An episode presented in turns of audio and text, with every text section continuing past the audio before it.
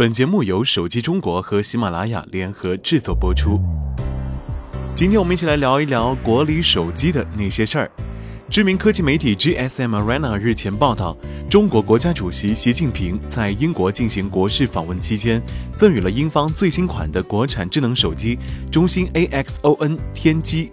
这款手机也和飞鸽自行车、中国瓷器等传统中国特色的国货一起，成为中英关系黄金时代的见证。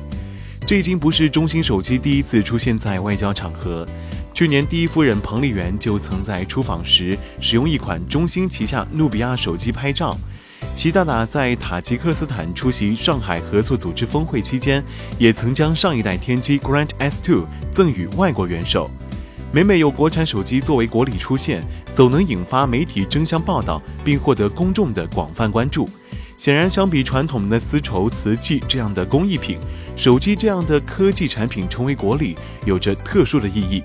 智能手机正成为中国正实施的创新驱动发展战略的见证，也是产业转型升级的显著成果。事实上，中国一直是全球手机产业的重要一环，这个行业的领先者如苹果、三星也在中国生产制造手机，并有着大量的中国供应商。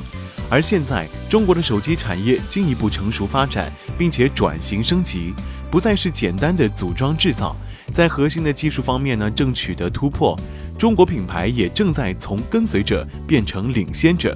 竞争的砝码也不再是低价，而是创新。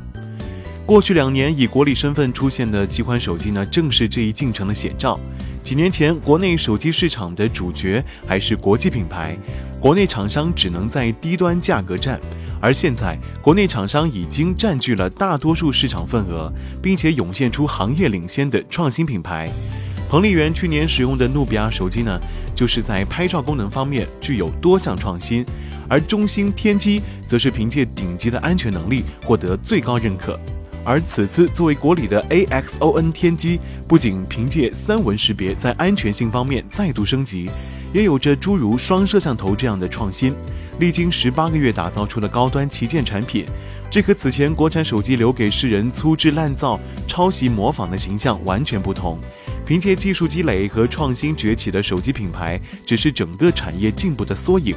除了终端，在手机产业的上游，中国企业在很多领域竞争力都在不断增强，一些技术甚至已经处于国际领先水准。比如，在许多用户熟知的智能手机芯片方面，国内企业已经有了可打破国际巨头垄断的产品。在最新智能手机必备的指纹识别、触控 IC 等关键技术领域，一些中国企业也拥有了更加先进的技术和产品。此外，在一些可能对手机行业带来革命性改变的前沿技术研发上，如石墨烯的研究制造，中国研究机构和企业也已经处于世界领先。产业链的成熟和发展是中国制造向中国创造转变的基础。我们也有理由期待未来中国手机行业的进一步跨越，真正实现全球领先。国产手机出现在国礼清单上的另一个背景呢，则是中国手机企业正在逐渐开拓海外市场。在中国市场，本土手机品牌已经稳固占据了七成以上份额。随着竞争的加剧和需求的增长趋缓，国内手机厂商将走出海外作为进一步发展的新选择，采取更具全球格局的战略。当然，在国际化道路上，中国企业会看到巨大的机遇，也面临不少的挑战。知识产权已经是业内共识的一大挑战，这也是为何大多数中国厂商最初走向海外只能选择印度、东南亚、拉美等新兴市场。一旦进入欧美成熟市场，可能就会严重受阻。只有少数企业如中兴、华为等，因为自主研发投入大，知识产权布局早，或者如联想、TCL 等通过并购获得专利资源，国际化战略推进的才更为顺利。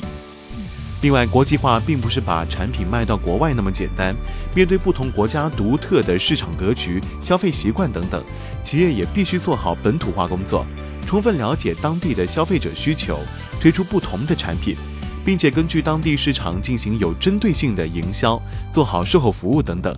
单纯复制国内商业模式，也许很难在国际市场获得成功的。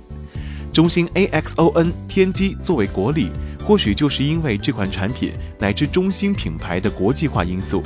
这款产品由中兴美国团队规划设计，富士康生产制造，实行全球统一的上市和定价策略。对于中兴终端业务而言，目前海外市场出货量也已经占据了超过百分之七十的比重，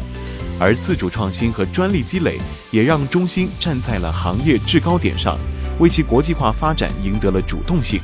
因此，冷静思考中兴 AXON 天机再次成为国礼这一事件。或许对整个国内手机产业都有价值。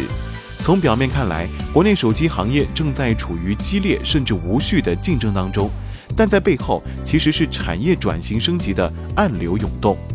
对于整个产业来讲，只有推动产业链条向高端延伸，才能保持又快又好的发展。对于每个企业而言，只有不断增强自主创新能力，才能更有市场竞争力。